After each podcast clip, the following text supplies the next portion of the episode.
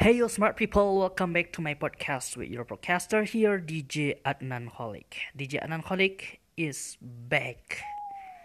Gimana kabarnya di pagi hari ini? Moga tetap semangat dalam melaksanakan aktivitas di minggu-minggu ini. Tetap semangat, jaga kesehatan, social distancingnya juga.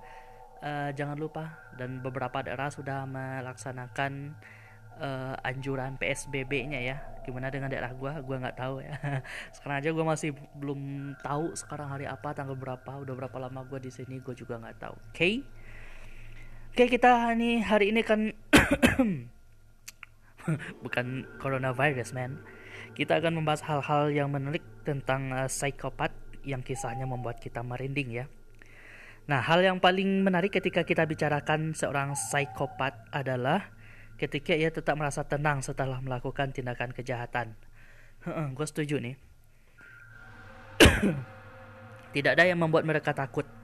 Dan psikopat bahkan merasa puas setelah berhasil membunuh atau menyiksa uh, korbannya. Nah kali ini gue akan membacakan 6 psikopat yang terkejam yang bisa membuat lu semua merinding termasuk gue ya. Without any further ado, let's get to the list. Number one, ada namanya Leonarda Cianciuli. Mohon maaf kalau pronunciationnya salah ya.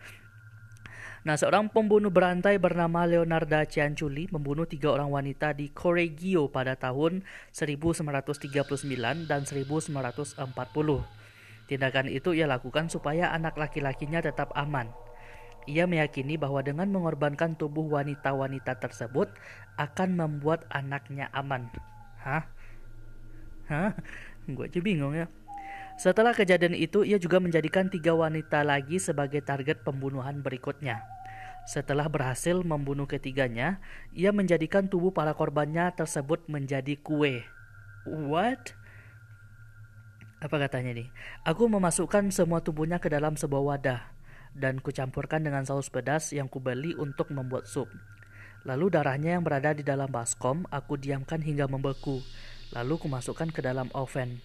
Kucampurkan dengan tepung, gula, susu, telur, coklat, dan sedikit mentega. Setelah jadi, kuhidangkan kue tersebut kepada tamu yang berkunjung. Aku pun juga memakannya. Wih, so crazy I think. Ini Leonardo ya. gue aja dengarnya mual ya apalagi kalau dia di pengadilan ya. Ini dia bersaksi ketika dia di pengadilan. Yang membuat semua orang di pengadilan itu menjadi mual. Blah. ini psikopat bener-bener psycho ya. Next number two ada namanya Elizabeth Bathory. Nah Elizabeth Bathory ini terkenal sebagai psikopat paling jahat di abad ke-16 ia menyiksa korbannya dengan cara menyuruh korbannya untuk memakan dagingnya sendiri sambil ditusuk dengan jarum. What the hell, man? Setelah korbannya meninggal, dia akan mandi menggunakan darah dari korbannya. Ia menganggap bahwa hal tersebut akan membuatnya awet muda. Gila, gue nggak bisa ngerasain gimana sakitnya ya tuh korban ya. Next, number three ada namanya Thomas Cream. Uh, sebelum ia dihukum mati, Thomas Cream adalah seorang dokter yang secara hobi meracuni pasiennya. Sebelumnya, ia juga pernah masuk penjara karena melakukan tindakan yang sama. Namun, ia dilepaskan karena tingkah lakunya yang sopan. Thomas mengulangi perbuatannya, ia dengan sengaja meracuni pasiennya. Karena kasus tersebut, akhirnya dia dihukum mati. Sebelum ia dieksekusi, ia mengucapkan kalimat terakhir, yaitu "Aku adalah Jack", yang membuat orang-orang mencurigai bahwa ia adalah Jack the Ripper. Buat kalian yang nggak tahu dengan Jack the Ripper, dia adalah uh, pembunuh uh, berantai juga, psikopat juga, berwajah tampan. Nanti akan kita bahas di segmen-segmen lainnya ya. Next, yang keempat ada namanya Surinder Kohli. Nah, India juga sempat dikagetkan dengan kasus pembunuhan yang dilakukan oleh Surinder Kohli. Target pembunuhnya adalah anak-anak di bawah umur dan wanita.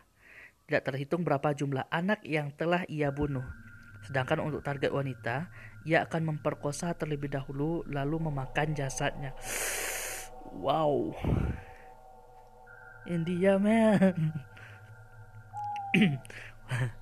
Gue gak bisa komentar deh.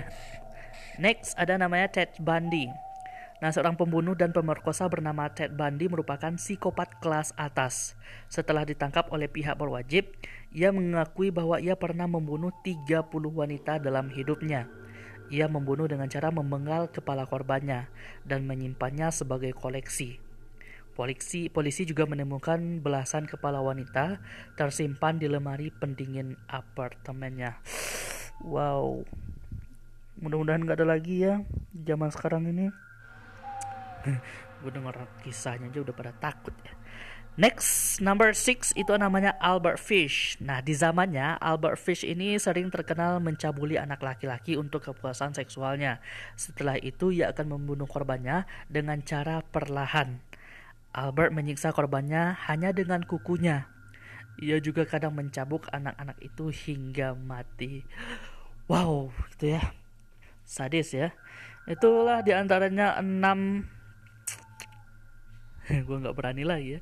Enam psikopat yang kisahnya membuatmu merinding. Mudah-mudahan ini bisa menambah informasi buat kalian semuanya juga karena uh, kita juga nggak pernah eh, nggak uh, pernah kita juga nggak boleh untuk melupakan sejarah. Ternyata dahulunya banyak juga ya psikopat-psikopat.